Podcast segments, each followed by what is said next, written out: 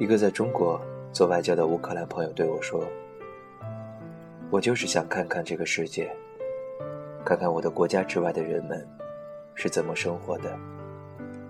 但是当你被裹进琐碎的生活中，当你被淹没在两点一线里，当你被生活推搡着漫无目的地往衰老的方向走的时候，更需要怎样的勇气才能从那种既定的生产线上抽离出来，停下来去聆听自己内心的声音，去遇见一个真实的自己，去看看这个世界呢？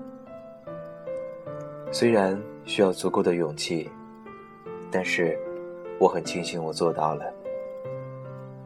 停留在一个叫做异乡的地方，在一片完全陌生的土地上，去生活，去旅行，去感受梦想开花的声音。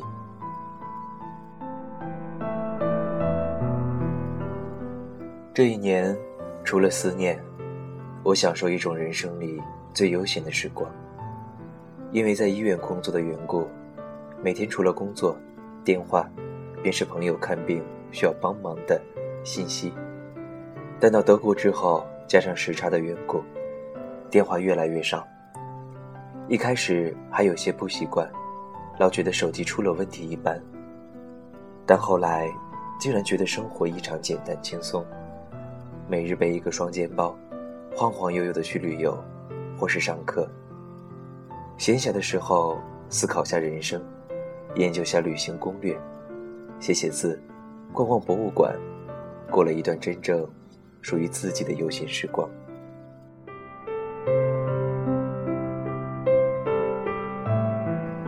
那时候我在德国辗转了好几个城市，每次都是一个人拉着一个大行李箱，背一个双肩包，从一个城市搬到另外的城市。科隆、多特蒙德、法兰克福、克雷菲尔德，刚刚熟悉了一个城市便要迁徙到另外的地方。在那个陌生的国度，短短的10个月里上演了太多的相聚和别离，也收获了太多的故事和感动。我试着和当地或者遇见的人建立联系，融入他们，将自己置身其中，一种温和的方式将自己放入他们的生活里。我去参加当地朋友的生日聚会，去参加5月舞会，去借宿留宿沙发，去参加沙发客的聚会，用自己的方式穷游欧洲，和遇见的每一个人聊天。我想要的不只是在欧洲的晴空下不留痕迹的飞过，而是在别人那里留下一些印记，以记住自己曾经来过。那一年我感受了最真实的欧洲生活，也收获了满满的感动。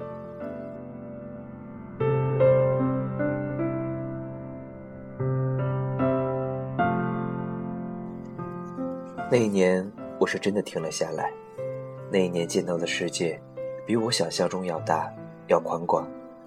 有一日沿着波尔图的海岸线整整走了一天，我几乎是站在欧洲大陆的边缘。有路人停下来和我聊天，说我是他见过的第一个中国人。我遇见许多将旅行当作生活的人，他们背着包整日的旅行，几乎踏遍了世界的每个角落。我听到许多的故事，遇见过一个来自韩国的女诗人，给我讲她新出版的诗集里那首关于种田的诗。丹麦的一个大爷给我讲他不会讲丹麦文的新妻子，那个来自阿姆斯特丹的匈牙利女孩给我讲她的前任男友和现任男友。世界在我的面前铺开了一幅前所未有的绚烂画卷，每天都觉得新鲜而特别。我像是推开了一扇窗户，跳出了井底，看到了一个我概念里不甚相同的异乡的模样。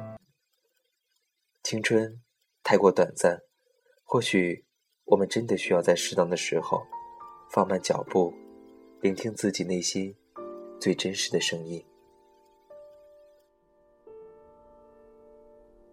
Fly me to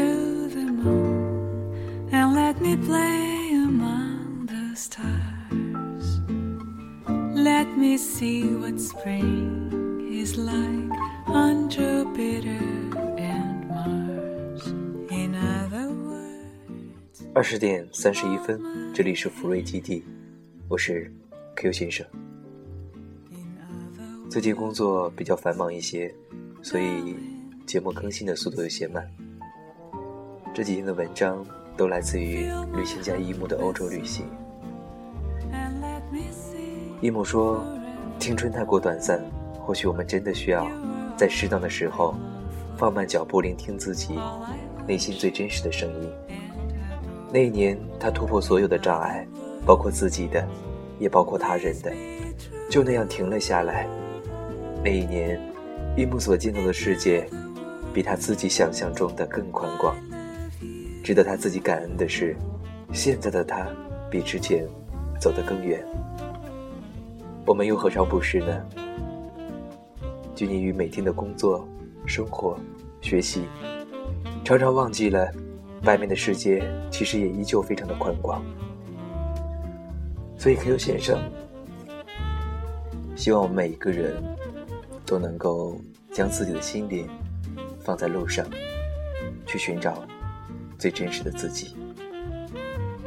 10:33，今天的节目就是这些。最后一句与大家道一声晚安，晚安。